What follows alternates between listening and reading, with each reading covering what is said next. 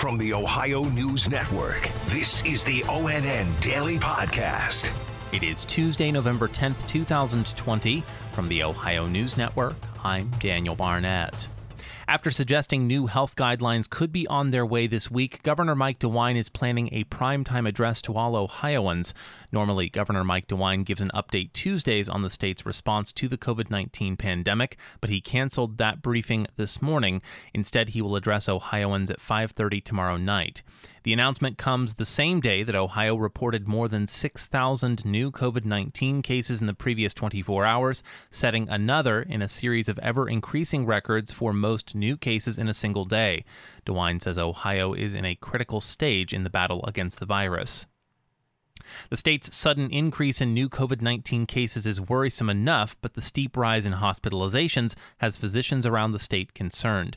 More from Tracy Townsend. Nearly 150 new hospitalizations were recorded yesterday, and that has doctors worried. We're grappling with unprecedented COVID 19 numbers, and they're impacting every community. Not surprisingly, our hospitals statewide are approaching maximal capacity, not because of limitations of safety supplies or physical beds but because we're exhausting the available supply of trained personnel. A stay at home order that would, for some reason, close all businesses or manufacturing, in my mind, doesn't seem to uh, to make sense uh, this time around because I think it's really much more about personal behavior. And doctors say they are not to the point where elective surgeries will need to be canceled again, but there is concern for those smaller hospitals that have limited space. I'm Tracy Townsend. The cities of Columbus and Dayton are suing the Ohio Attorney General to force improvements in the state background check system for gun purchases. ONN's Dave James reports. The cities want a judge to order the Bureau of Criminal Investigation to address counties' underreporting of people with criminal convictions. The lawsuit says the incomplete reporting could allow thousands to improperly buy guns. Ohio Attorney General Dave Yost oversees the Bureau. The lawsuit alleges many counties don't report the full number of criminal dispositions to the state, creating the loophole. A spokeswoman for Yost said the Bureau had already begun to improve reporting into the background check system. Dave James, ONN News. Dayton Mayor Nan Whaley commented on the lawsuit, saying many elements of gun control are not controversial. It's not so secret that when it comes to preventing gun violence, there's plenty that people don't see eye to eye on. But the truth is that there's much more we do agree on. People want to be safe.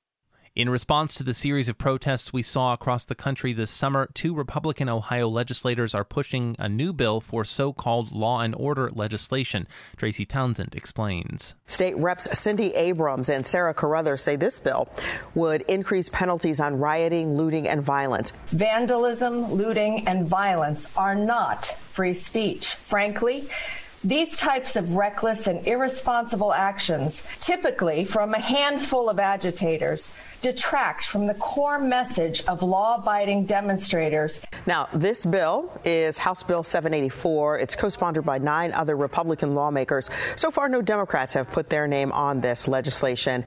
The former site of the Rolling Acres Mall on the southwest side of Akron has a new life. ONN's Dave James explains. Amazon announced this morning it has officially opened its new 640,000 square foot fulfillment center at the site. Workers were welcomed to the building for the first time this month.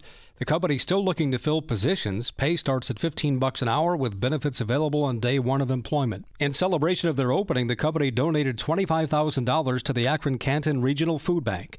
Since 2010, Amazon says it has created more than 23,000 jobs in Ohio and invested nearly $6 billion across the state. Dave James, ONN News. The third-ranked Ohio State Buckeyes are coming off a 49 27 win over Rutgers as they gear up for a road trip to Maryland. Dom Tiberi reports. You can bet the Buckeyes will work extra hard in practice this week. Coach Ryan Day not so happy with the performance in the second half by his defense. They certainly need to get better this week.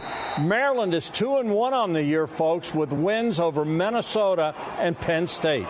And I thought, you know, for us to come out the way we did, that was great. Just disappointed about the second half. But we got to practice better. Uh, if we want to be where we need to be, if we want to be a great team, then it has to it has to happen, especially on Tuesday and Wednesday. I'm Dom Tiberi reporting. And the Columbus Zoo said goodbye yesterday to its only black rhino, who passed away after 11 years with the zoo. More from Andrew Kinsey. The zoo's president and CEO saying Rosie's health was declining because of hypertension and arthritis. So the difficult decision was made to humanely euthanize her. The zoo saying she will be remembered by her caretakers, the zoo, and the thousands of people she met when we talk about Rosie, she'll never be forgotten as an animal that inspired people to care about wildlife and wild places. Rosie was 30 years old. The normal life expectancy for the black rhino there, just 19. I'm Andrew Kinsey. Special thanks to affiliate station WBNS TV in Columbus for its contributions to today's newscast. I'm Daniel Barnett on the Ohio News Network.